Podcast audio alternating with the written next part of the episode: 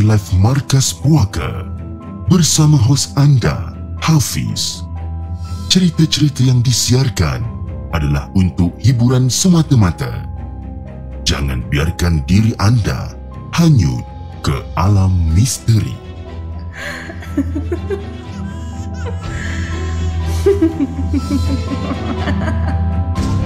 Hello guys, Assalamualaikum. Welcome back to the segment. Nama aku Hafiz dan kepada siapa yang masih belum subscribe, aku harap korang boleh tekan butang subscribe dan kepada siapa yang dah subscribe, thank you so much guys for subscribing. Malam ni, Markas Walker, 7 hari bulan Disember, bertemankan saya sekali lagi.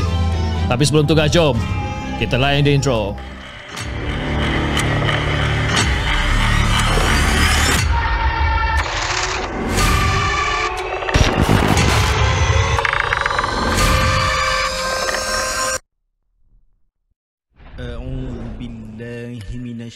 الشيطان الرجيم. بسم الله الرحمن الرحيم. لو أنزلنا هذا القرآن على جبل لرأيته خاشعا متصدعا من خشية الله وتلك الأمثال نضربها للناس la'allahum yatafakkarun sadaqallahul azim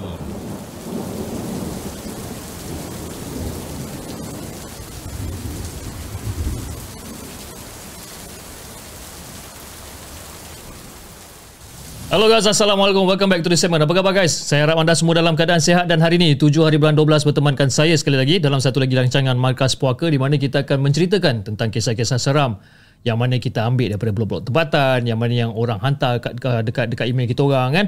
Jadi uh, sebelum kita mulakan kita punya rancangan pada malam ini, uh, saya ingin mengucapkan ribuan terima kasih kepada semua yang telah hadir pada malam ini dan antara yang terawal pada hari ini kita ada Kak Aina selaku moderator untuk malam ni, kita ada Ali Fikri, Nur Hazwani Nuris, Nur Hidayah, Abang Burhan, kita ada Arif Haikal, kita ada Abang Boy TV selaku moderator untuk malam ni, kita ada Faizal juga selaku moderator untuk malam ni.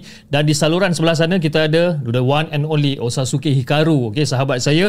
Terima kasih bang. Sebab orang kata sudi untuk menonton live Markas Puaka di saluran TikTok. Dan kita ada siapa? One Typo Family, kita ada Zaza Cats, kita ada Wan Nur Atira, Rizki dan ramai lagi. Rekadif pun ada kat situ juga. Alhamdulillah. Okay, malam ni uh, it's going to be a very short uh, session sebab sekarang pun dah pukul 11. Besok saya kena kerja pagi. Tapi sebelum kita mulakan kita punya rancangan pada malam ni, saya just nak buat satu announcement di mana uh, hari Jumaat ni, okay, kita akan buat satu uh, kisah seram subscriber part yang kedua. Okay, part yang kedua Uh, dengan satu caller yang pernah kita call sebelum ni saya rasa kita call dalam 2 minggu lepas kalau tak silap saya dengan Abang Zul. Okay? kalau anda ingat tentang kisah gangguan dia seumur hidup ni uh, kita akan bawa dia insyaAllah. Kalau tak ada arah melintang kita akan bawa dia kembali di uh, episod yang kedua pada hari Jumaat ini insyaAllah. Ok malam ni empat cerita yang kita akan uh, hidangkan untuk anda. Dan jom kita mulakan dengan kisah kita yang pertama. Kisah yang dihantarkan oleh Jenja. Jom kita dengarkan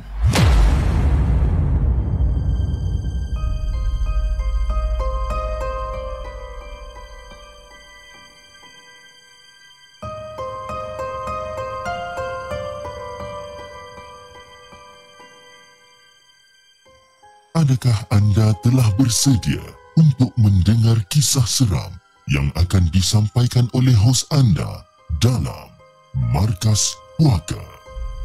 Okey, kita ada satu satu penonton dekat sini dia kata ala cik kan tak sebut nama saya kan. Saya masuk awal. Okey, kita ada daripada Nena Nurhana Mud Rukiman. Ah, terima kasih kerana sudi untuk hadir dalam rancangan Markas Puaka. Okey, jom kita mulakan dengan kisah kita yang pertama.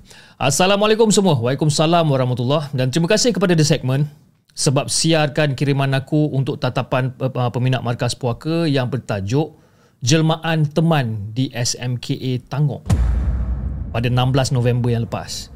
Jadi kali ini kisah ini diceritakan sendiri oleh suami aku yang merupakan pelajar uh, bekas pelajar S, uh, SMKA Tangok dan nama dia Nas okey bukan nama sebenar dan aku akan menceritakan daripada uh, perspektif ataupun daripada sudut pandangan suami aku sendiri. Jadi Fiz, kali ni aku nak menceritakan tentang mengenai misteri uh, kehilangan Kamal. Budak satu dom dengan aku dekat asrama ni. Dan kejadian ni berlaku semasa aku berada dekat tingkatan 1 ataupun tingkatan 2 dan mungkin sekitar tahun 2001-2002 macam tu lah. Dan Kamal ni pula, dia ni merupakan seorang pengawas di sekolah aku dan dia rapat dengan warden-warden tau. Jadi aku dengan dia ni kita macam okey lah. Kita ni macam agak kamcing juga lah. Kan? Memang orang kata best friend lah orang kata. Selalu juga aku berborak dengan dia. Dan nak jadikan orang kata gambaran tentang si Kamal ni. Orang dia baik eh, dan menjadi rebutan para pelajar perempuan disebabkan muka dia yang kata tampan. Handsome mamat ni. Jadi akhirnya tiba cuti sekolah yang ditunggu-tunggu dan ramai pelajar yang pulang ke rumah masing-masing. Tapi ada sekelintir pelajar termasuk aku dengan Kamal yang mempunyai jawatan dalam kelab sekolah kita orang terpaksa tinggal di asrama untuk aktiviti co-curriculum ni. Jadi korang cuba bayangkan eh. Asrama yang kebiasaannya riuh rendah ha, dengan ribuan pelajar ni kini hanya tinggal lebih kurang dalam 20 ke 25 orang. Sunyi, sepi kawasan ni. Nak pergi tandas malam-malam pun ha, kadang-kadang sanggup tahan sampai ke pagi. Kan? Dia punya feeling tu rasa macam tak best. Jadi nak jadikan cerita pada satu malam ni aku perasan yang Kamal tak balik semula ke dom Aku macam pelik Mana pula pergi Kamal ni Kan Dan masa tu jam lebih kurang dalam pukul 10 malam Tapi mungkin disebabkan Yalah Cuti waktu sekolah masa tu ha, Banyak katil yang kosong Jadi aku fikir mungkin dia Mungkin bermalam Dekat dom kawan dia yang lain lah Jadi macam okey lah Aku pun sambung tidur macam biasa Tapi hari esoknya tu Keadaan berubah Bila Fakrul Member aku lagi seorang ni Nama dia Fakrul Datang dekat aku Macam eh Nash kau tahu Kamal kat mana? Daripada pagi tadi tau dia tak datang buat aktiviti. Kamal? Bukan dia tidur dekat dom korang ke semalam? Ha? Semalam masa aku tunggu dia dekat dom dia tak balik-balik pun daripada malam tadi. Jadi aku pun tak tahulah dia pergi mana aku ingatkan dia tidur kat dom korang. Weh, kau biar betul Mal. Eh, kau biar betul Nas. Ha? Kita orang cari dia dekat kantin, cari dia dekat lab, cari dia mengata tempat tak jumpa Nas. Kau tahu tak dia pergi mana?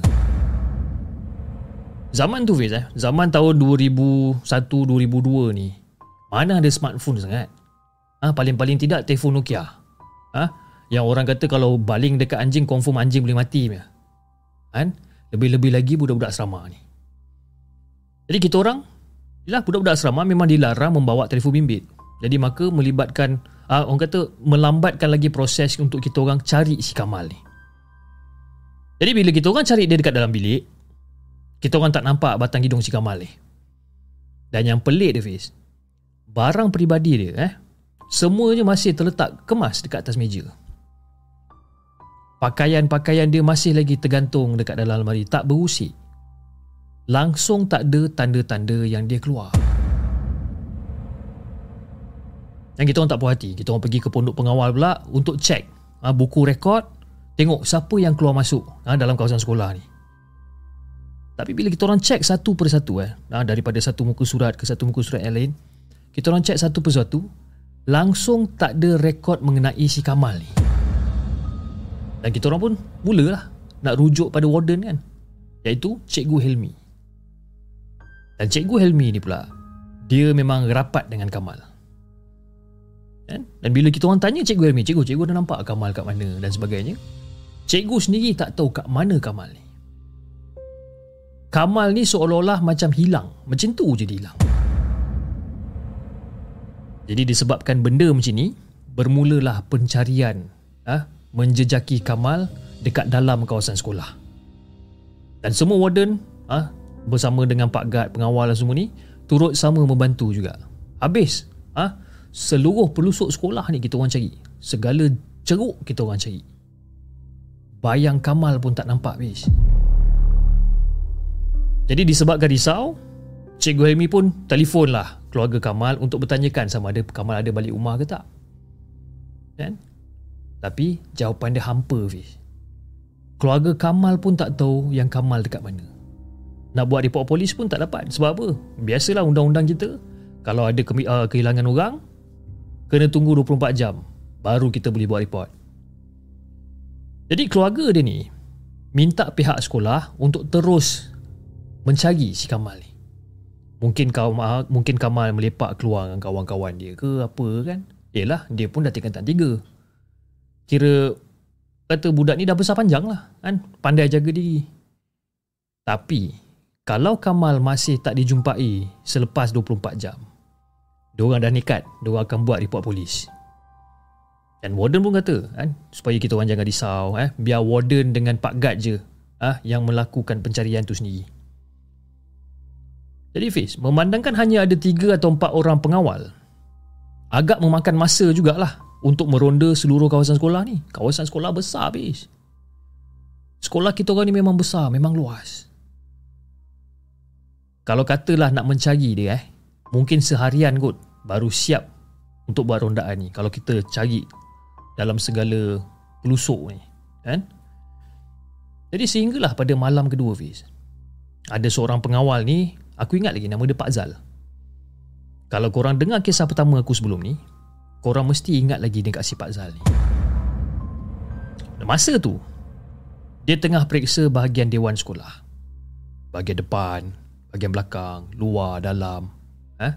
Dan untuk pengetahuan Hafiz dan juga pengetahuan semua penonton markas puaka, dekat dewan tu ada dua bilik store. Okay, satu dekat belakang dewan dan satu lagi dekat bilik bawah tanah.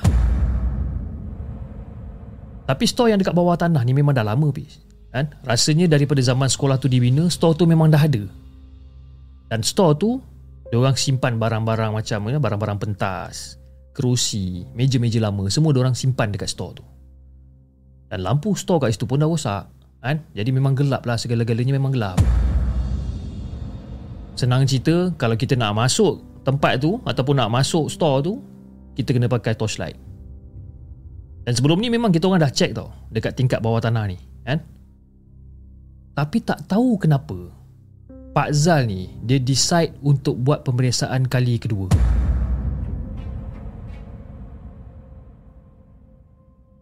Jadi bila Pak Zal check, dia check dia suluh, suluh dekat bawah, uh, dekat bahagian bawah ni suluh, suluh. Pak Zal beritahu yang dia seolah-olah ternampak macam ada bayangan seseorang jalan laju menuju ke pintu store. Macam, eh, siapa pula ni? Jadi Pak Zan ni follow. Pak Zan follow, sampai dekat pintu, keadaan memang gelap sangat-sangat habis. Memang tak nampak apa-apa langsung. Kan? Dan Pak Zal pun lagi sekali lah. Dia ambil lampu suluh dia, dia suluh, suluh. Dan perlahan-lahan Pak Zal masuk dekat dalam pintu store tu. Ha? Bayangkan eh, bila masuk dekat dalam pintu store tu, banyak timbunan barang-barang pentas yang lama, ha, berabuk dan sebagainya. Sarang labah-labah pun dah ada. Dah seolah-olah dah jadi macam penempatan tempat agam pula kat situ. Kan? Jadi Fiz tengah dia suluh-suluh ni kan? Dia perasan ada satu susuk tubuh sedang tidur dekat satu sudut ni. Suluh-suluh je.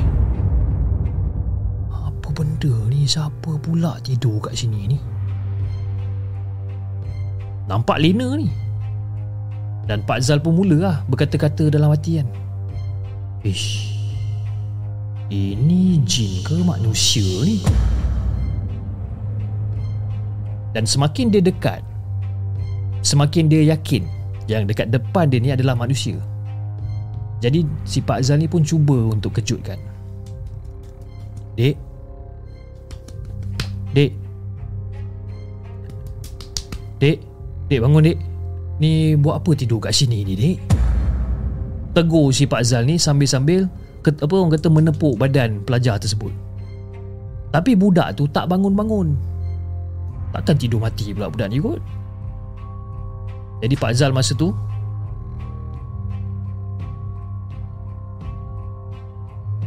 Jadi Pak Zal masa tu ambil botol air yang dibawa dalam poket dia ni dan dibacakan surah masa tu.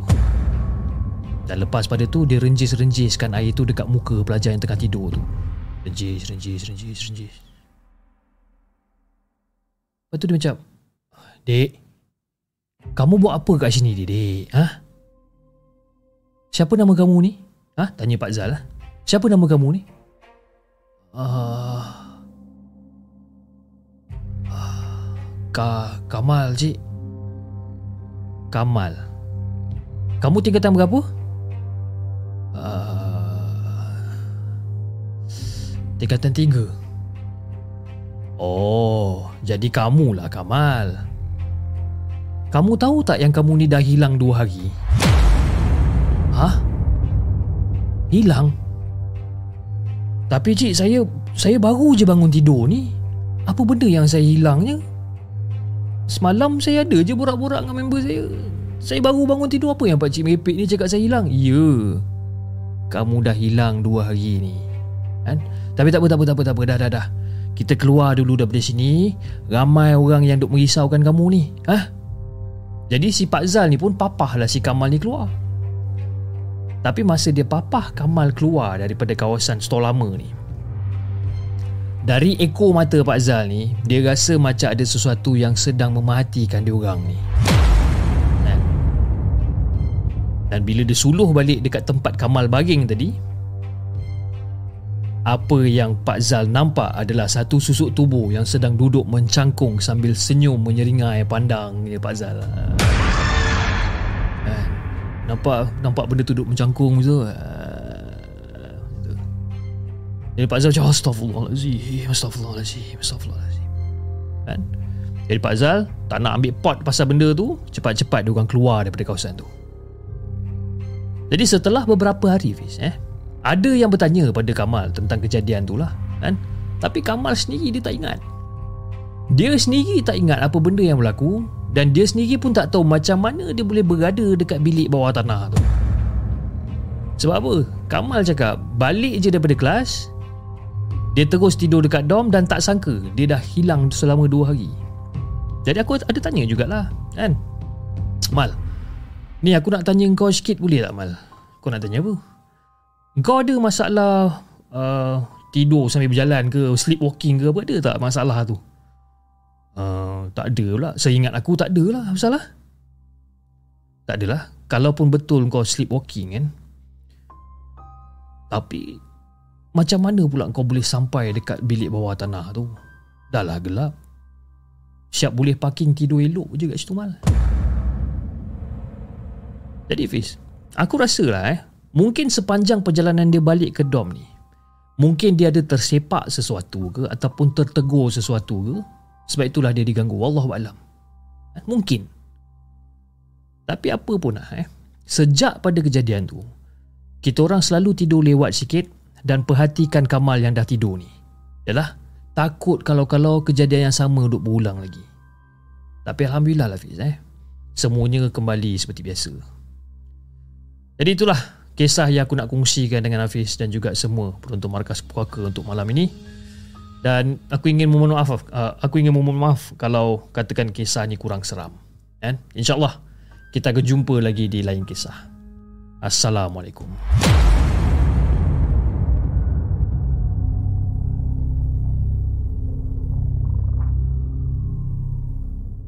Jangan ke mana-mana. Kami akan kembali selepas ini dengan lebih banyak kisah seram.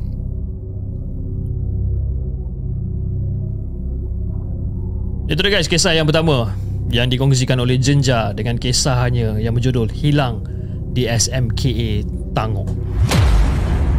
Saya minta maaf sikit eh, tadi uh, masa saya tengah bercerita tadi tiba-tiba saya punya fokus macam lari sekejap. Uh, sebab kan kalau anda perasan masa saya tengah bercerita dan tiba-tiba macam saya pandang ke bawah. Okey. Uh, macam mana nak cakap eh? Okey macam ni. Saya ni uh, headphone saya ni tali dia panjang tau. Memang panjang ah. Memang tali dia memang panjang dan saya selalu akan uh, saya akan gumpalkan eh kepada kepada pendengar-pendengar Spotify dan juga Apple Podcast saya minta maaf kalau anda tak boleh tengok benda ni. Tapi saya just nak explain lah apa yang terjadi sebenarnya. Okey. Saya gumpal, saya akan buat bentuk macam ni ya. Okay, saya akan buat bentuk macam ni dan saya akan letak dekat atas meja. Jadi jarak antara meja, kan, uh, kira macam kalau katalah benda ni nak nak jatuh, jarak tu adalah lebih kurang dalam sejengkal tau. Kan? Dan tak mungkin saya tertarik sebabkan saya kepala tak adalah gerak ke kiri ke kanan nak macam ni macam ni tak ada kan. Saya macam kepala macam ni macam ni. Jadi kalau ikutkan pada logik, benda tu sepatutnya tak boleh jatuh lah. Kan? So, saya letak gumpalan wire ni dekat bahagian tengah-tengah sikit. Okay? Dan daripada kata gumpalan wayar ni kalau katalah dia nak jatuh sekalipun agak mustahil disebabkan jarak gumpalan wayar tu dengan hujung meja ni ada lebih kurang dalam sejengkal. Kan? Sebab itu tiba-tiba saya, saya punya fokus macam eh macam mana pula benda ni boleh jatuh kan? Tapi tak apalah. Kita layankan aja. okay. Alright. Okay, okay, okay, okay. Um, okay, jom. Kita bacakan kisah kita yang kedua. Kisah kita yang kedua. dia kata nama dia rahsia. Ha, rahsia sangat. Kali ini saya yang bernama rahsia. okay, jom kita dengarkan kisah kita yang kedua. Kisah yang dikongsikan oleh rahsia. Tak tahu sama dia rahsia ni nama betul ke ataupun dia nak merahsiakan nama dia ke.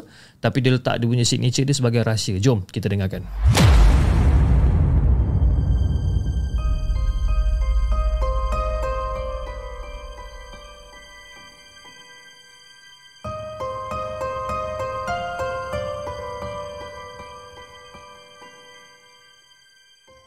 Adakah anda telah bersedia untuk mendengar kisah seram yang akan disampaikan oleh hos anda dalam Markas Puaka?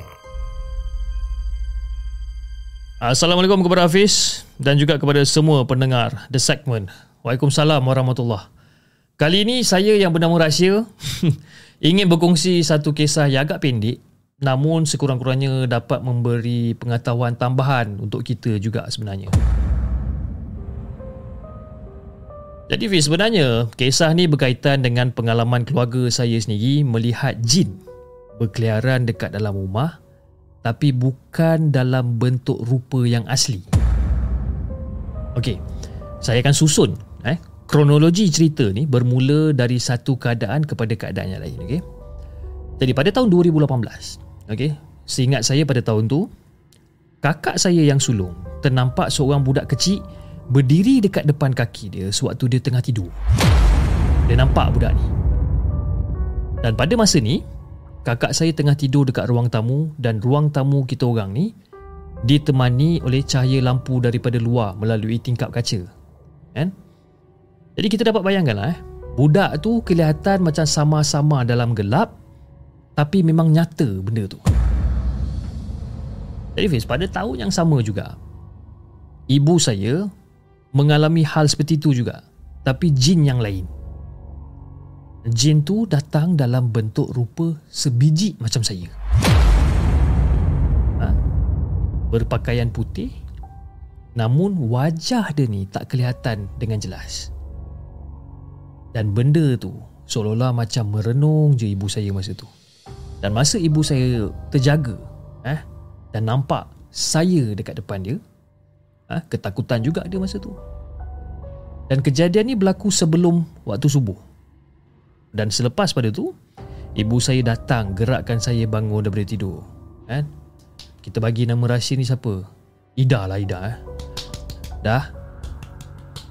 Dah? Kau tak pergi masjid dah? Ah, tak bu baru je bangun bu kenapa bu uh, bukan tadi kau dah pergi ke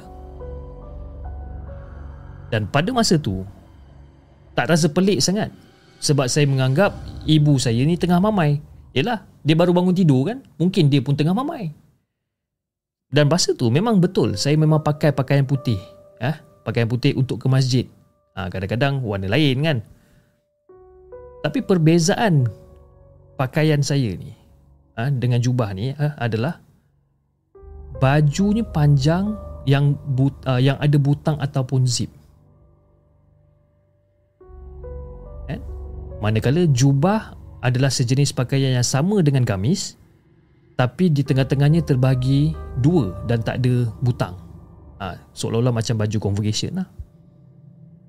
Jadi mak saya cakap ataupun ibu saya cakap yang dia nampak saya memakai baju sama macam apa yang saya pakai ni kecuali tak ada butang di bahagian tengah-tengah. Jadi Fiz, ayah saya pun mengalami hal yang sama kan? Seorang budak kecil datang secara tiba-tiba dan berada di belakang ayah saya di sebelah kanan dia ketika ayah saya sedang mengerjakan solat fardu subuh. Dan lepas pada tu, budak tu hilang. Budak tu gaib. Kan? Itu pada tahun 2018. Jadi pada tahun 2020, eh, pada bulan Ramadan, Mak saya ni macam biasalah eh, Dia akan gerakkan kita orang sahur Lebih kurang dalam pukul 4, pukul 5 pagi dan ibu saya akan gerakkan kami uh, uh, uh, ibu saya akan gerakkan kakak kami bangun sahur dulu. Ha? Lepas tu baru kita orang. Jadi kakak saya mengatakan bahawa dia digerakkan dua kali. Padahal ibu saya hanya gerakkan kakak tidur uh, kakak saya tidur ni sekali je. Dan kakak saya kata masa kali kedua yang dia dikejutkan oleh ibu saya ni dia kata dia ternampak ada seseorang ikut belakang ibu pada waktu tu. Dan sedikit tambahan Fiz eh. Benda ni berlaku waktu saya kecil lah. Kan? Saya naik ke atas dan pada tangga kami tu kita orang memang akan letak uh, orang kata perangkap tikus dekat bahagian tangga. Kan? Dan tak tahu kenapa secara tiba-tiba saya nampak ada satu macam seolah-olah macam berbola api yang menyala terpadam, menyala terpadam, menyala terpadam. Dan secara tiba-tiba muncullah seekor tikus dekat dalam sangkar tersebut. Ha? sedangkan sangkar tadi tu kosong. Dan ini adalah kisah yang betul lah. Kisah yang benar yang saya nampak dengan mata kepala saya sendiri sebenarnya. Memang tak logik di akal sebenarnya kan? Macam mana tikus tu boleh berada dekat dalam sangkar pula sedangkan sangkar tu mula-mula kosong. Jadi macam pelik jugalah kan keadaan uh, dekat apa keadaan tangga masa tu pun gelap kan dan juga ditemani sedikit cahaya daripada arah dapur. Hanya Allah je lah yang tahu benda-benda macam ni. Kan? Tapi Alhamdulillah, saya belum pernah melihat jin ataupun apa-apa benda-benda yang pelik-pelik. Hanya ahli keluarga saya je yang nampak benda-benda macam ni. Saya minta lah dijauhkan daripada melihat benda-benda yang saya tak nak ni. Jadi itulah kisah yang saya nak kongsikan dengan Hafiz dan juga kepada semua penonton markas puaka. Assalamualaikum.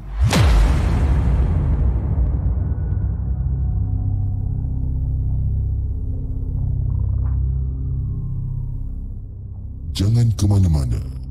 Kami akan kembali selepas ini dengan lebih banyak kisah seram.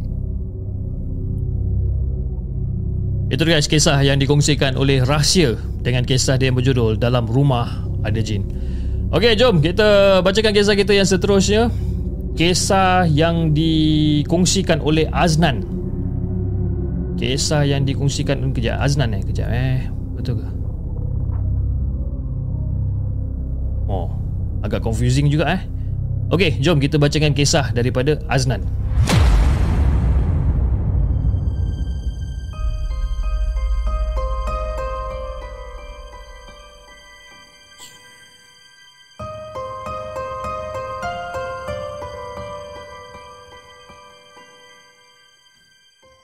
Adakah anda telah bersedia untuk mendengar kisah seram yang akan disampaikan oleh hos anda dalam Markas Puaka? Kenapa saya cakap cerita ni confuse? Okay. Sebab pembuka cerita ni pun macam agak keliru sikit. Okay. Kita Assalamualaikum Hafiz dan juga kepada semua penonton Markas Puaka. Waalaikumsalam warahmatullahi Nama saya adalah Aznan dan ini adalah kisah Azman. Nampak tak dia punya confuse tu?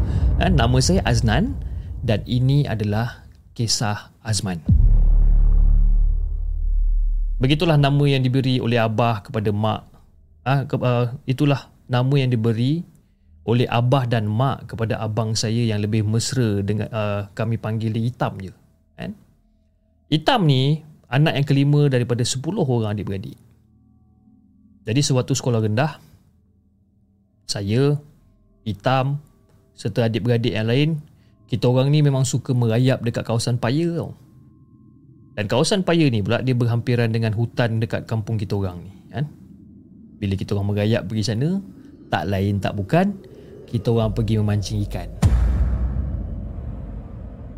Jadi hari demi hari, tahun berganti tahun kan, apabila kita orang dah capai umur dewasa, dah berkeluarga, jadi masing-masing dah tinggal berjauhan bersama keluarga masing-masing. Dan Itam ni, ha? Itam masih meneruskan hobinya memancing dan boleh dikategorikan sebagai pemancing yang tegar. Bagaimanapun, si Itam ni hanya memancing ikan air masin di kawasan laut ataupun pulau, tepian pantai ataupun kuala sungai. Okey Fiz, cerita dia macam ni. Ada satu malam ni lepas pada waktu maghrib, Itam bawa kereta seorang-seorang ha, bersama dengan kelengkapan memancing menuju ke sungai Sedili kecil dari rumahnya di kawasan Pasir Gudang. Dan sebenarnya, ini bukan kali pertama Itam pergi ke kawasan tu untuk memancing. Bukan. Ada banyak kali lah dia pergi situ. Kan? Masuk kali ni tak berapa kali tak tahu dia pergi ke sana. Dan kawasan sungai Sedili kecil ni, ha, terdapat sebuah jambatan yang menghubungkan Sedili kecil dan Sedili besar. Dan dekat atas jambatan tu, Itam jadikan bot memancing dia. Ha? Dekat atas jambatan itulah, Itam jadikan botnya memancing ikan sembilang, gemang, tetanda, siakap merah, gelama dan macam-macam lagi lah. Kan? Tapi tiba di situ, kira-kira lebih kurang dalam pukul 11 malam, Itam terus pasang joran dia dan berumpan, uh, berumpankan hirisan ikan. Ha? Dia pun kas benda tu.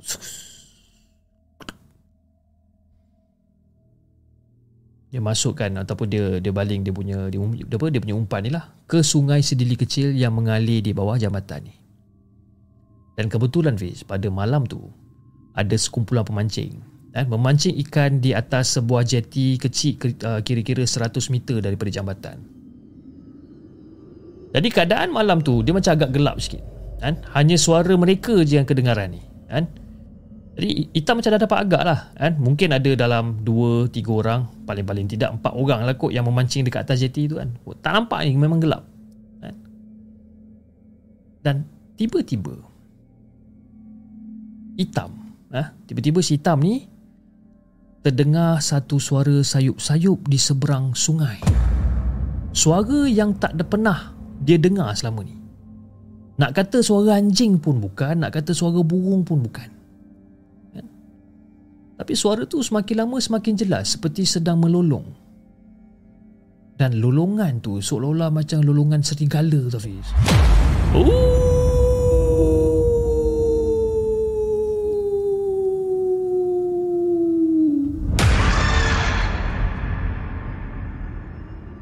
Tapi yang pelik ya Fiz eh Suara tu bukan dekat atas darat Tapi suara tu dekat atas udara Fiz dan serentak dengan bunyi aneh tu. Tiba-tiba hitam terdengar kumpulan pemancing dekat atas jeti tu menjerit, "Oi, jangan kacau, jangan kacau!" Dan selepas pada tu, kumpulan pemancing tu terus bergegas masuk ke kereta, terus start kereta diorang dan terus tinggalkan jeti tempat kecil diorang tu. Ha? Dan hitam macam tercengang macam, "Alamak, apa benda pula ni kan? Tiba-tiba semua orang lari pula ni." Oh,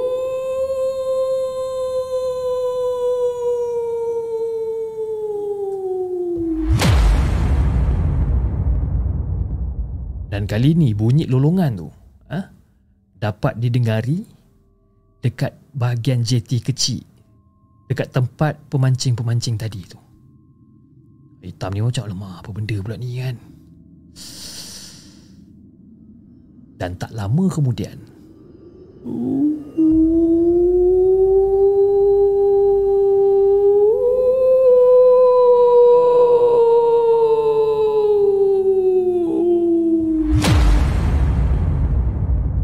lama kemudian Fiz bunyi melolong tu ha? ataupun bunyi melolong yang menyeramkan tu menuju ke tempat hitam yang sedang memancing dekat atas jambatan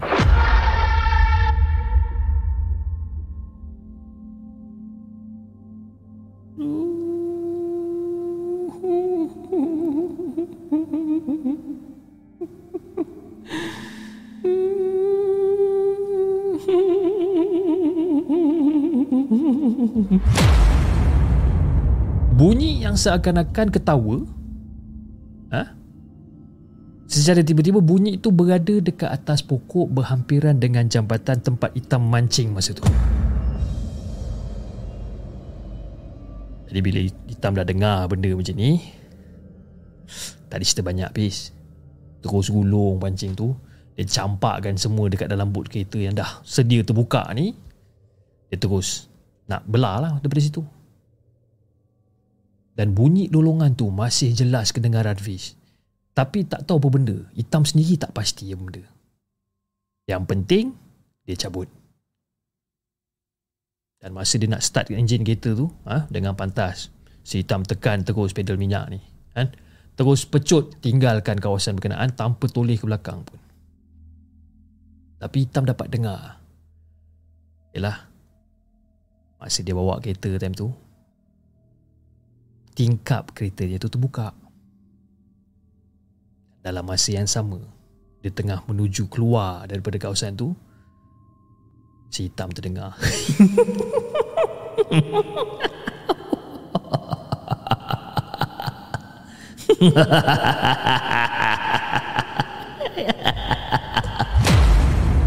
hitam dengar suara yang ketawakan si hitam. Dan sejak pada hari itu, si hitam tak pernah lagi pergi memancing dekat jambatan sungai sedili kecil ni. Suara melolong yang menyeramkan tu sampai sekarang masih tengyang-nyang dekat telinga hitam. Now, mungkinkah benda tu hantu? Ataupun mungkin cembalang? Itu je yang aku nak kongsikan dengan Hafiz dan juga semua penonton markas puaka. Oh!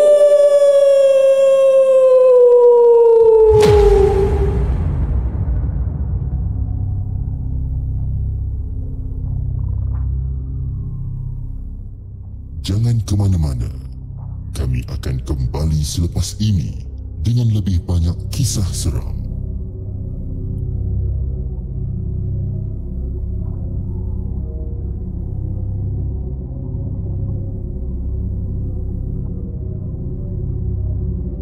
Itu dia guys kisah yang dikongsikan oleh Aznan dengan kisah dia yang berjudul Lolongan di Jambatan Sungai Sedili. Ha, dia macam eh. Dia kalau dia dia, kalau au-au tu memang memang memang seram. Kan kalau kena au. itu tak seram geng. Kena au, ha, jumpa pula orang lain kat situ kan. Tengah mancing kat situ. Abang buat apa bang? Kan tiba kan. Okey, sebelum kita bacakan kisah kita yang terakhir pada malam ini, saya ingin mengucapkan ribuan terima kasih kepada semua yang telah menonton rancangan Markas Puaka pada malam ini. Dan kita ada lebih kurang dalam 300 views yang sedang menonton di saluran merah. Dan kita ada lebih kurang dalam 20 ke 25 views di saluran hitam. Dan uh, saya ingin mengucapkan ribuan terima kasih juga kepada semua yang telah memberi uh, sumbangan melalui super sticker, melalui super chat dan juga melalui TikTok gift. Okay, dan antara cik, tiba-tiba kita punya pacing macam bertukar kan. Selalu macam, ah, terima kasih kan. Kita tukar dia punya mood kan. Terima kasih kepada uh, Salasiah binti Napiah daripada Singapura di atas sumbangan super chat. Dia kata salam semua dan selamat malam. Waalaikumsalam. Eh, terima kasih di atas sumbangan super chat daripada anda dan juga daripada kakak Becok. Sumbangan besar daripada kakak Becok. Kata ngeri betul bunyi anjing tu kan. Baru kau tahu. Ha. Okay. Dan juga di uh, saluran TikTok kita ada sumbangan daripada Kambing. Hmm, kambing eh. Kambing pun boleh bagi sumbangan tau. Lain macam. Kan? Daripada Reka Dave. Daripada One Typo Family. Daripada Teo Ice ikat tepi nak plastik. Ha, kan? Teo Ice ikat tepi tak nak plastik. Ah, lain macam dia punya nickname ni kan. Teo Ice ikat tepi tak nak plastik. Macam mana tu? Ah, terima kasih di atas sumbangan anda. Ah, daripada Dila Zainal. Ah, daripada Shah Syafiq. Terima kasih guys. Terima kasih kepada semua yang telah menyumbang melalui macam-macam stiker dekat uh, saluran TikTok. Okey, jom kita bacakan kisah kita yang terakhir pada malam ini. Kisah yang dikongsikan melalui email ya, daripada Encik Samad Zimbo. Okey, jom kita dengarkan kisah yang terakhir daripada Encik Samad Zimbo.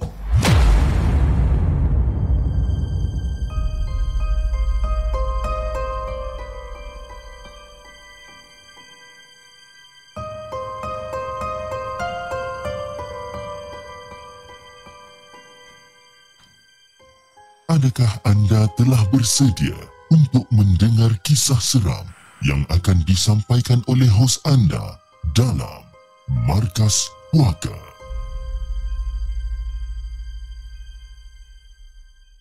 Assalamualaikum Cip, Waalaikumsalam warahmatullahi dan juga kepada semua para peminat Markas Puaka. Nama saya gunakan nama samaran iaitu Samad Zimbo, eh, berasal daripada Singapura. Dan kisah pendek yang agak seram ni pernah diceritakan oleh arwah pak cik saya yang ketika itu pernah menjadi seorang pelakon freelance dekat Malaysia. Jadi dia ni seringkali menerima tawaran sebagai pelakon tambahan dalam filem-filem Malaysia. Ah, ha? contohnya lah cerita Castello, KL Gangster 1 dan 2, Abang Long Fadil. Ah, ha? dan juga sebuah drama komedi iaitu Halimah Jungang kan? Tapi uh, tapi dekat dalam set perfilman Antu Fighter adalah yang pertama kali dia alami sebuah gangguan. Jadi nak bagi orang kata sedikit info tentang filem Antu Fighter ni filem ni dihasilkan pada tahun 2008 filem Malaysia ala-ala Ghostbuster yang dibintangi oleh Awi sebagai Dracula watak antagonis dalam filem tu kan? dan juga dibintangi oleh Radi OAG, Bel Ngasri dan juga arwah Harun Salim Baci. Jadi Fiz, nak jadikan cerita, pak cik saya pula ketika tu hanya memegang memegang memegang pula dah. Hanya memegang watak kecil sebagai seorang bapa kepada hero antu fighter iaitu Radi OAG di babak flashback filem tersebut. Jadi kepada Chip dan juga kepada semua penonton Markas Puaka, korang bolehlah tonton filem ni jika belum pernah kan? Memang kelakar kan? kelakar seram cerita dia ni. Okey, berbalik pada kisah seram yang dialami oleh arwah pakcik saya ni. Ketika tu dah masuk beberapa minggu perfilman sedang dijalankan. Dan ada satu lokasi filem di mana mereka menjalankan syuting di sebuah hospital lama yang dah tak wujud lagi dah pada waktu sekarang ni. Dan mereka membuat satu babak lakonan di salah sebuah ward bersalin dekat hospital lama tersebut. Jadi Fiz pada satu malam ni ketika, ketika berada dekat sana Shooting pada hari itu berakhir lebih kurang dalam pukul 10 malam lah. 10-10 lebih malam.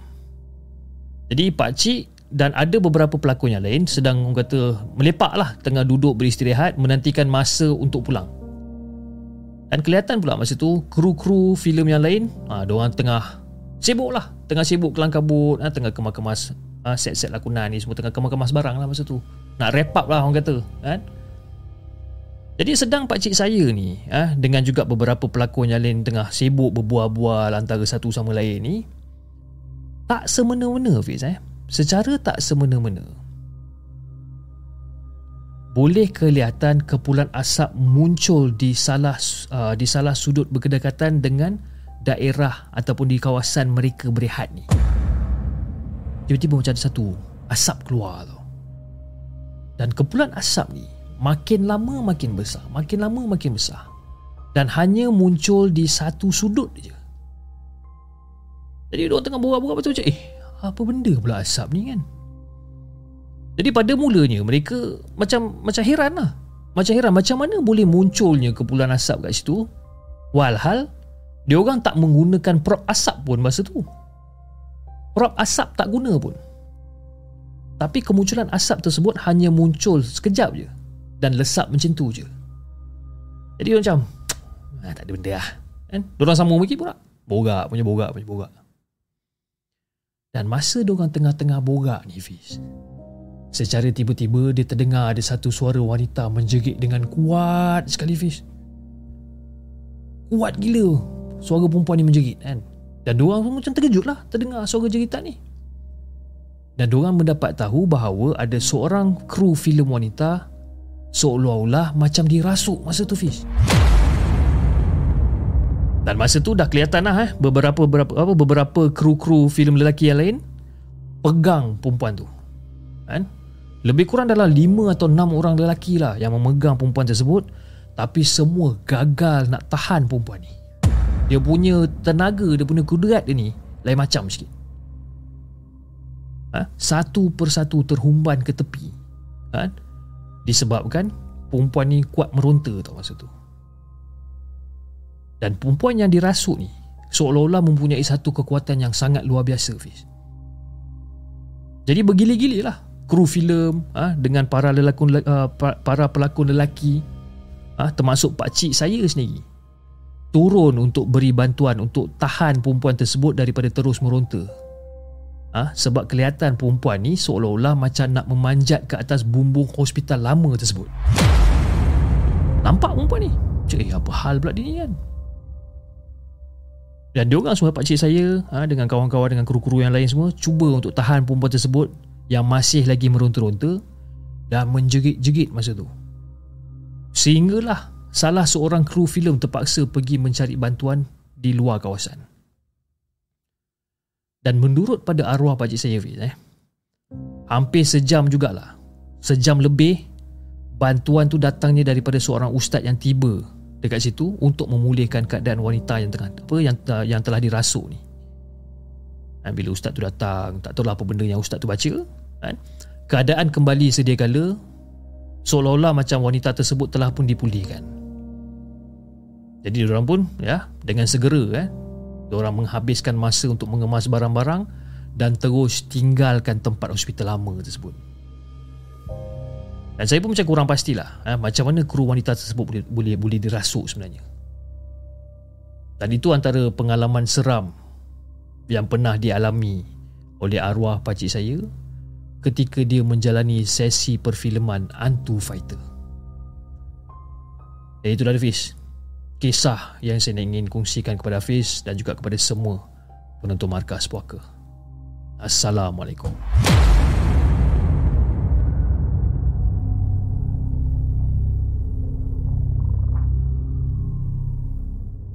Jangan ke mana-mana. Kami akan kembali selepas ini dengan lebih banyak kisah seram.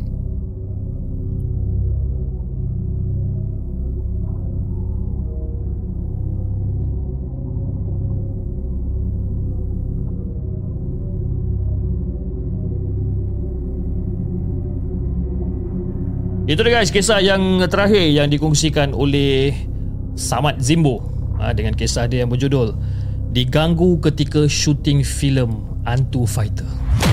Ha? Tapi itulah kan bila kita apa uh, pergi kat tempat-tempat yang tak biasa kita pergi kan macam macam macam dalam cerita ni pun dia cakap yang dia pergi dekat kawasan hospital lama kan hospital lama dan tiba-tiba you know kita, kita datang tempat-tempat yang kita tak biasa. Dan yalah of course lah kita akan orang kata mendedahkan diri kita dengan gangguan-gangguan. Betul tak? Kan okey sebelum eh bunyi apa tu? Oh bunyi kerusi saya. Minta maaf. Tiba-tiba okey Anyway, uh, saya ingin, uh, ingin mengucapkan ribuan terima kasih kepada semua yang masih lagi menonton rancangan Markas Puaka pada malam ini. Dan uh, again saya ingin uh, mengingatkan anda lagi sekali di, uh, di mana pada hari Jumaat ini insyaAllah kita akan uh, buat satu uh, uh, live show bersama dengan Abang Zul ataupun Cik Encik Zul Ihsan tentang kisah seram subscriber mengenai dia punya gangguan gangguan yang dialami sampai sekarang dan sebagainya dan uh, dia akan jadi uh, pada hari Jumaat tersebut insyaallah kalau tak ada haram lintang dia akan jadi one full episode lah. One full uh, one full episode. Maknanya dia tak ada bercampur dengan penceritaan-penceritaan. Jadi the the the only live show yang orang kata one full episode dengan Cik Zul Ihsan kan? Okay, daripada channel TikTok pun ada daripada channel YouTube pun dia kata Cip baca cerita last boleh tak Cip eh Okay, alright. Okay, sekarang pukul 11.50. Saya cuba cari satu... Macam biasa, kita akan ambil di uh, satu blok tempatan. Uh, kejap eh, bagi saya seminit untuk saya cari kan cerita ni. Dan kalau... Kalau ada lah eh. Kita tengok. Kejap eh. Hmm. Okey. Saya jumpa satu. Seram ke tak seram saya tak tahu. Tapi hopefully okey lah kot eh. Hopefully. Okey jom kita dengarkan kisah yang terakhir pada malam ini dengan kisah dia berjudul Budak Misteri.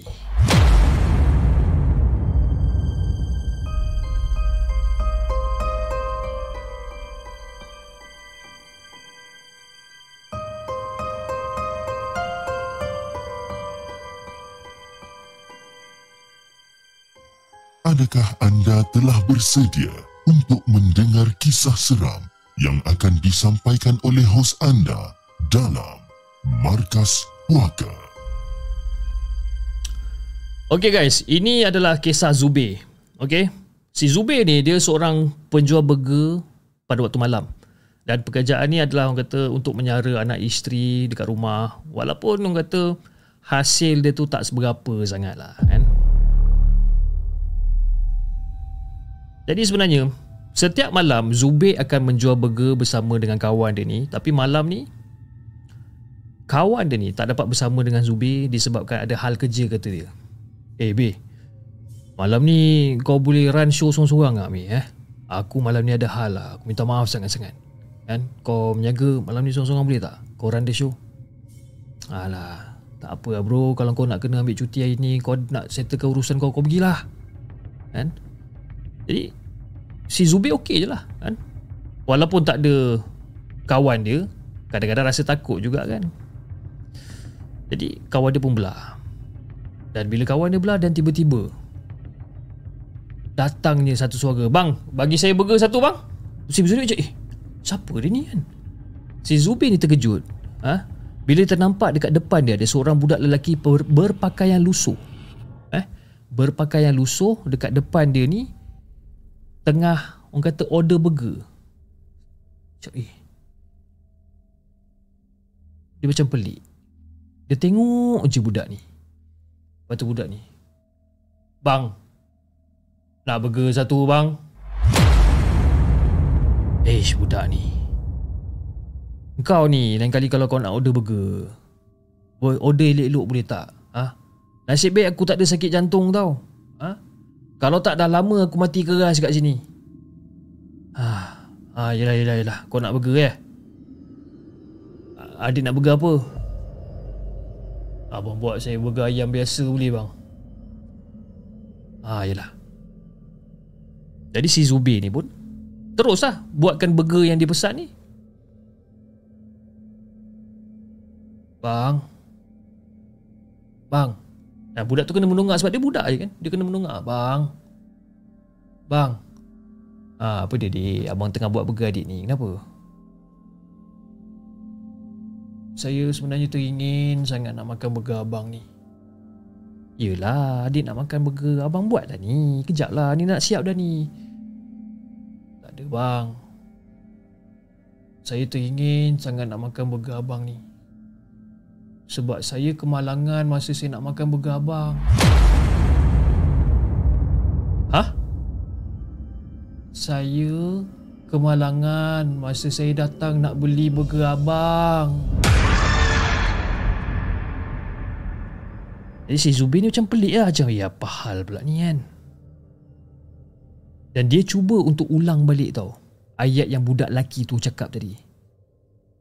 Dek kau kemalangan Kemalangan apa benda pula ni dek Tapi budak ni diam je lepas tu Kan? Bukan jalan-jalan wis Nah dek Dia pun bungkus-bungkus-bungkus juga Nah dek Burger dah siap.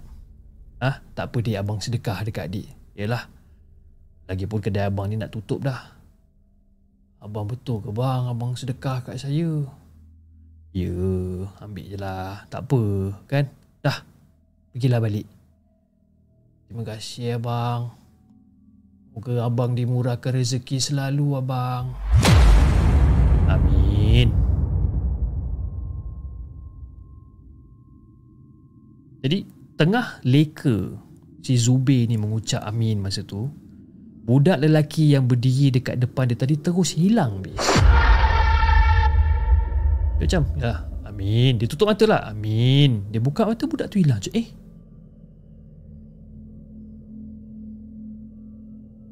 mana pula budak ni? Kita cari-cari mana budak ni. Lepas tu dia tengok jam. Weh, jam dah nak kat pukul 12 ni. Mata Zubir pun dah kata dah start mengantuk lah masa tu kan. Lagipun, lah, Orang lewat-lewat mana nak datang beli burger dah Jadi dia pun nak tutup je lah Jadi lepas dah selesai kemas semua barang Zubir pun terus hidupkan enjin motosikal dia Dia pun balik lah rumah Jadi bila dia sampai ke rumah Isteri dia menyapa lah Dah balik dah bang Ya dah balik dah ya. Anak-anak dah tidur dah Ah, ah bang Awal-awal lagi dia orang dah berdengkur dah bang Ah, yelah yelah Ha, ni abang nak mandi Nak bersihkan diri kejap eh. Lagi pun abang penat sangat ni eh? ha, ha, Yelah bang ha, Saya masuk bilik dulu ya Ah, yelah. Kan? Jadi sebenarnya Zubir nak menceritakan tentang budak lelaki tadi tau dekat si isteri dia ni. Tapi sebabkan dah lewat malam sangat, dia pun biarkan je lah. Kan? Esok je lah dia nak bagi tahu isteri dia ni. Jadi Fiz, kepada keesokan malam dia ni, si Zubir meniaga macam biasa. Kan? Tapi malam ni Zubir bawa anak sulung dia yang berusia 7 tahun ke tempat niaga. Jadi bila dah sampai dah buka tempat apa semua, lepas tu si Zubir ni cakap lah kat anak dia nama anak dia ni Remy. Remy, uh, jangan main jauh-jauh sangat eh. nanti momok datang nanti. Kan? Si Zubir ni mengusik lah anak dia ni. Lepas tu anak dia pandang dia. Okey bos. Nah, anak dia. Ha? Sambil-sambil anak dia tu duduk melipat kertas kapal terbang kan lepas tu si anak dia pun duduk lah dekat tepi tangga flat ni duduk main kapal terbang main lepas tu dia baling kapal terbang kertas tu dia ambil dia duduk balik dia baling lagi kan itulah budak-budak jadi sebenarnya si Zubir ni dia berniaga dekat depan bangunan flat lama ha, sejak daripada anak dia baby lagi kan kalau ibu dia sibuk menyiapkan tepahan baju, ah ha, Remy akan ikut si Zubir ni. Jadi masa si Remy tengah sibuk main dengan kapal terbang kertas ini, Remy didatang dengan seorang uh, didatangi seorang budak lelaki comot dan berkaki ayam. Dan budak tu turun dari tangga flat terus duduk dekat sebelah Remy. Dia datang, dia duduk. Ha, Remy kat sebelah dia tengah main-main betul Remy macam dia pandang je budak ni kan. Budak ni pandang dia. Awak nak kawan dengan saya tak? Uh, awak siapa ah? Kita tak pernah tengok awak pun dekat sini. Dan budak tu dia tundukkan muka dia. Mungkin disebabkan tak selesa lah kot eh. Tiba-tiba ditanya soalan macam tu. Dan Remy tanya lagi sekali. Awak siapa ah? Saya tak pernah jumpa lah awak dekat sini. Jadi mungkin disebabkan Remy ah dah tak apa orang kata dah makin tak selesa duduk dekat sebelah budak ni disebabkan bau badan budak ni yang hamis dan masam ni. Remy terus pergi ke gerai burger si Zubir ni. Dekat depan tu je lah. Dia jalan kat situ. Ayah. Ayah. Uh, abang nak oblong mayo satu boleh? Ha? Oblong mayonis melimpah satu. Sayur tak nak. Hmm. Ha, nak dia cakap itu. Eh, si Zubir ni pula yang daripada tadi duk tunggu pelanggan ni terus bangun. Terus bangun dia buatkanlah ha, burger oblong untuk anak dia ni. Dan masa si Zubir tengah buatkan burger oblong untuk anak dia ni, datang satu suara daripada belakang Remy. Abang nak satu juga boleh? Lepas tu si Zubi pandang belakang. Oh, kamu. Ah, Mesh ni. Abang belanja oblong. Kan? Dia cakap macam tu. Ya, bagi Zubi, benda tu tak salah untuk bersedekah. Kan? Mungkin rezeki ha? bukan setakat nak berkongsi dengan anak dia. Kongsilah juga dengan orang lain. Itu kata ataupun itu kata hati si Zubi ni. Lepas tu budak tu macam, Hah? Betul ke bang? Abang nak belanja saya burger oblong? saya tak pernah makan burger oblong. Nak sebut pun kadang-kadang susah. Kalau saya minta dekat ayah saya bang, mesti saya kena terajang.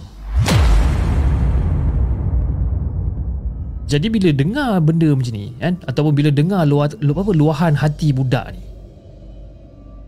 Si Zubi macam terkejut lah macam eh apa pula kan. Dan si Remy ni pula muka dia dah lain tau muka dia dah pucat dah macam cuak sikit dia terus berdiri dekat sebelah ayah dia ni jadi macam tak apalah. Ha, mungkin tak apalah Long kan? Ayah belanjalah dia kan? Memang betul mungkin ayah ada banyak benda nak bayar. Tapi tak apalah. Ha, Along ha, dengan kawan Along yang baru ni ha, makan puas-puas.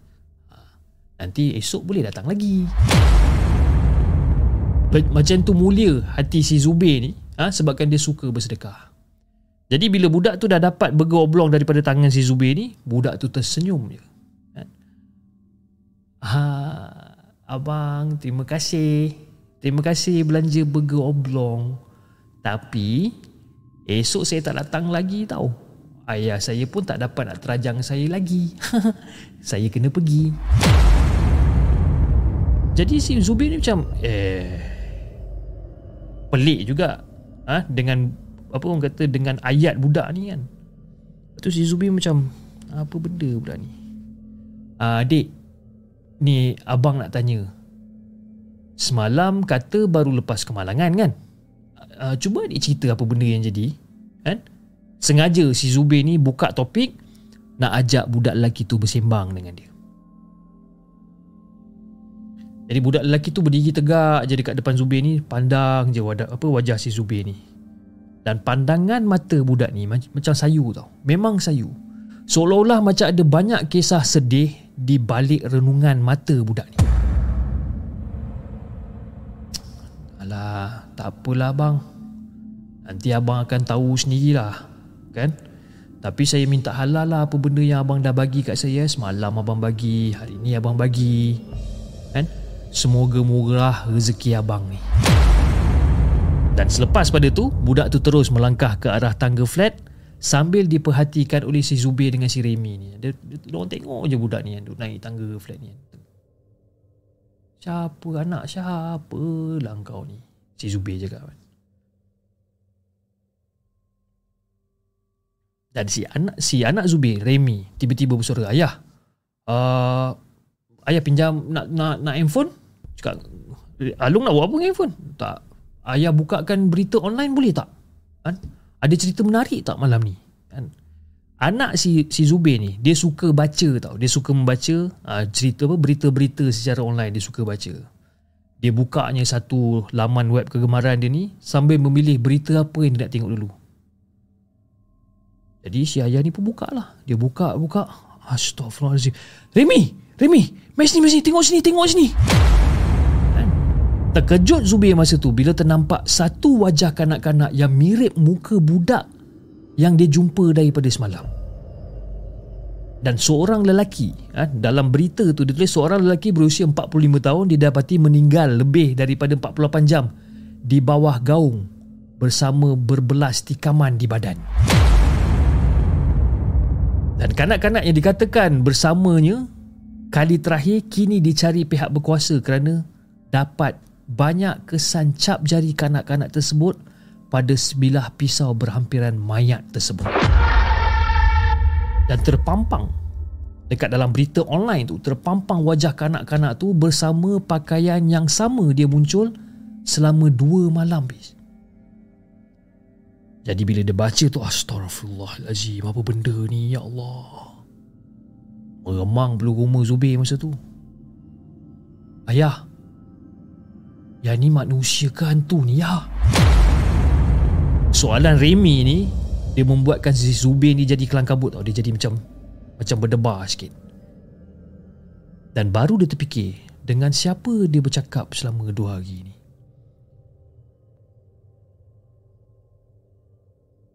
Dan secara tiba-tiba Kerap Bunyi kerap Seolah-olah macam ada sesuatu telah jatuh daripada tingkat empat flat tersebut. Jadi si Remy ni dia menjerit, "Ayah!" Dia terjegit. Kan?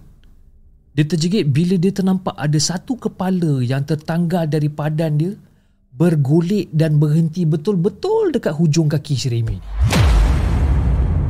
Tadi bila ayah dia datang dekat Remy cakap Astaghfirullahalazim Allahu Akbar Innalillahi wa innalillahi raji'un Sekujur tubuh yang mempunyai berpuluh kesan luka di badan dah pun tak bernyawa lagi.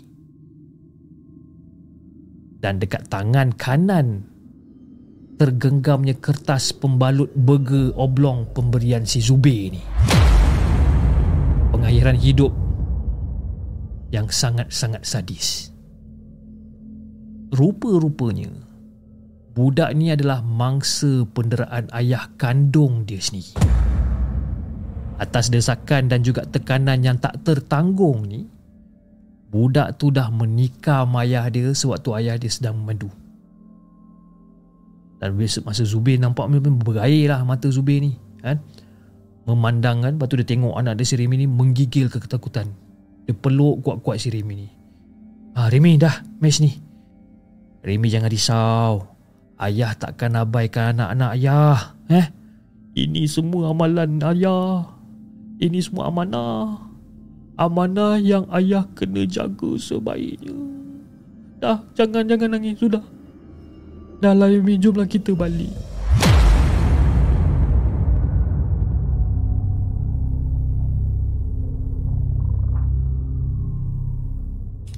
Jangan ke mana-mana. Kami akan kembali selepas ini dengan lebih banyak kisah seram. Itu dah guys kisah yang terakhir yang dikongsikan Saya pun tak tahu siapa nama dia tapi dengan kisah dia yang berjudul Budak Misteri ha, kan? Ha, siapa nangis? Siapa nangis? Siapa nangis 14? ha, tapi cerita dia, dia punya plot twist cerita ni macam Mel Macam Mel sendiri cakap dari dia punya Ataupun Mel dengan DK Kasturi dekat saluran hitam. Dia cakap dia punya plot twist cerita ni memang agak agak menarik Disebabkan pada mulanya kita ingatkan roh budak-budak kan? Macam Abang Burhan pun dia kata Alamak roh datang beli burger kan? Tiba-tiba kan? Tapi sebenarnya bukan roh. Memang budak betul pun yang datang. It's just that budak tu dia dah short kan? Budak tu dah short dah ada terkena depression dan sebagainya. Dan dia bunuh bapak dia sendiri kan? Dan bila bila yang terakhir tu ha, budak tu ambil burger oblong tu naik sampai tingkat 4 tadi cerita banyak terkejun daripada tingkat 4 ni kan? Tercabut kepala siap. Ha, ha. Kan? Jadi macam macam macam orang kata pengajaran daripada cerita budak misteri ni apa yang saya boleh kupaskan daripada pengajaran ini adalah depression. Ha, benda-benda ni kita jangan bawa main Okay. Kalau katalah kita mengalami satu tekanan, satu kata gangguan emosi dan sebagainya, jangan simpan seorang-seorang. Okay, cari kawan, ha, cari family members ke apa. Kalau tak nak cerita kat family members tak apa, cari kawan-kawan. Okay, luahkan at least kawan-kawan dapat dengar kan. Jangan kita simpan seorang-seorang sebabkan depression ni benda yang sangat serius. Okay, jangan kita orang kata jadi stres, depresi dan sebagainya kan. Ha, jadi kalau kalau anda rasa tertekan, anda rasa stres dan sebagainya, buat sesuatu yang orang kata boleh melegakan anda kan? Tengok movie ke nak berborak dengan kawan ke luahkan dekat diorang. Jangan simpan. Kalau rasa tak boleh simpan jangan simpan just luahkan je. Okay Alright guys. Uh, Ada yang tanya uh, Rose, Ma, uh, Rose Minor Zul Kafri Dia kata Cip bila nak sambung cerita syaitan tu? Saya akan sambung kan? Minta mohon sabar sebentar Pak.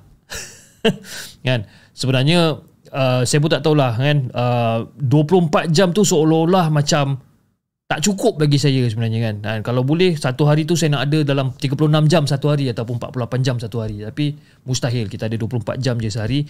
Dia dia kekangan dia berlaku bila Isnin sampai Jumaat. Macam dulu kan saya boleh buat cerita syaitan jalan dan sebagainya. Disebabkan saya punya schedule masih lagi work from home eh. Bila work from home kita bangun pun pukul 8 lebih pukul 9 dan kita lepak sekejap buat kerja. Dan pukul 12 kita lunch hour kita buat recording sekejap. Dan kita sambung buat kerja itu masa work from home lah. Tapi bila sekarang uh, pihak office dah tukar kepada work from office 100% okay? jadi saya dah kena bangun awal. Pukul 6 7 pagi dah bangun hantar budak-budak pergi sekolah. Dan kena travel pergi office sampai office pukul 10 kan? Jadi waktu nak recording tu dah jadi sangat-sangat terhad lah. Very very limited kan? Jadi maknanya Isnin sampai Jumaat memang macam tu lah. Dan malam saya buat recording pula. Dan lepas pada recording saya nak kena tidur. Tak tidur koyak Okay Dan Sabtu Ahad adalah family day. Itu adalah saya punya Agreement lah Antara saya dengan saya punya uh, Orang rumah kan? Dia bagi masa daripada, uh, uh, Untuk saya Isnin sampai Jumaat Untuk saya run the show The, the segment dan sebagainya. Sabtu Ahad family day. Itu adalah the the initial agreement Dengan dengan orang rumah. Jangan main-main eh? Dengan orang rumah ni Kalau kita buat agreement dengan dia ni Walaupun tak ada tanda tangan Dia tuntut Oh Bahaya Kan jadi itu adalah agreement dia lah. Sabtu dengan Ahad Family day. Jadi kadang-kadang saya cubalah juga Untuk selit-selit sikit-sikit kan. Jadi mana yang saya boleh selit Saya selit. Tapi itulah Syaitan Jalan saya tahu. Memang uh, Episod dia panjang. Dia ada sampai you know, 9 episod kan. Baru sekarang kita baru 4 episod dah. Dah orang kata you know, Dah tergendala sekejap. Kita ada lagi 5 episod to go Uh, basically saya dah record setengah jalan okay? Cuma you know kita kita nak habiskan apa satu persatu. Saya tak nak orang kata record dalam keadaan rushing dan sebagainya nanti cerita tu tak sampai kan? Bila cerita tadi lah orang dah dengar daripada episod 1 2 3 4 cerita best tiba-tiba episod kelima macam apa hal pula chip ni kan? Cerita macam kabut ni kan? Ah tak seronok kan? Jadi bagi saya sedikit masa lagi eh, untuk kita adjust apa yang boleh dan kita akan cuba untuk riliskan eh, Syaitan Jalang episod yang kelima. Okay, saya minta maaf sangat-sangat minta maaf sangat-sangat eh, minta ampun sangat-sangat sebabkan orang kata uh, the delay cik wah the delay of Syaitan Jalang episod yang kelima Okay, saya rasa itu saja guys untuk malam ini. Okay, uh, jam telah menunjukkan pada pukul 12.12 12 pada 8 hari bulan 12 tahun 2022. Huh. Kita akan berjumpa lagi insyaAllah pada Tuan Director suruh Cip berlakon dengan tenang. Kan? Okay, Tuan Director. Kan? Jangan kau gelarkan diri kamu sebagai Tuan Director. Walaupun rupamu tidak ku kenal, tetapi lubang hidungmu tetap menjadi pujaan hatiku.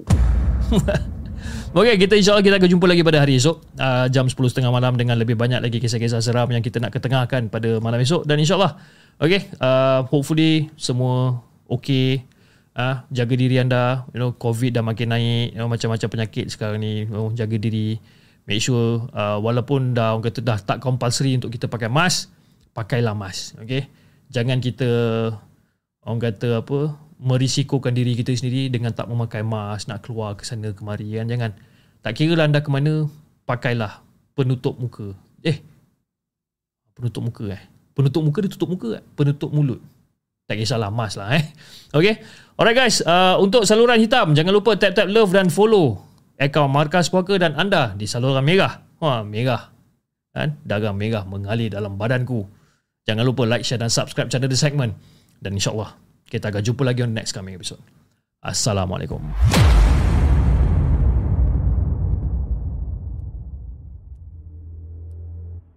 Muhammad Amin bin Roslan, saya telah Terima menyebut nama anda. Terima kasih kepada anda kerana sudi bersama kami dalam segmen Markas Puaka, sebuah podcast kisah-kisah seram yang dikongsi dalam channel The Segment. Sehingga kita berjumpa lagi. Saya menyebut nama anda Muhammad Amin bin Roslan. Saya nampak nama anda di sini. Hahaha.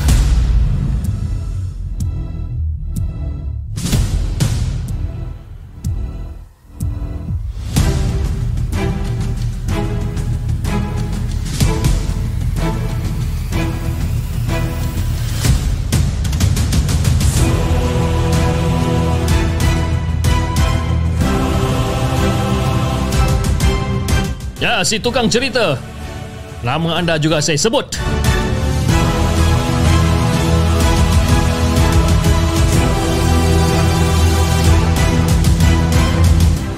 Hafiz Safnil. Kalau nak kongsikan kisah seram anda, boleh hantar email kepada kami. Ataupun boleh hantarkan voice note di nombor telefon yang tertera dekat skrin anda, anda, anda, anda. Muhammad Amar.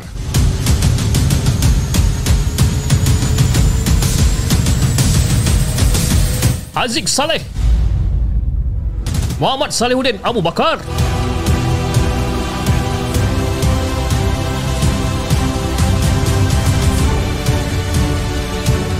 Melissa F, Reka Dev dan DKA Kasturi di saluran TikTok.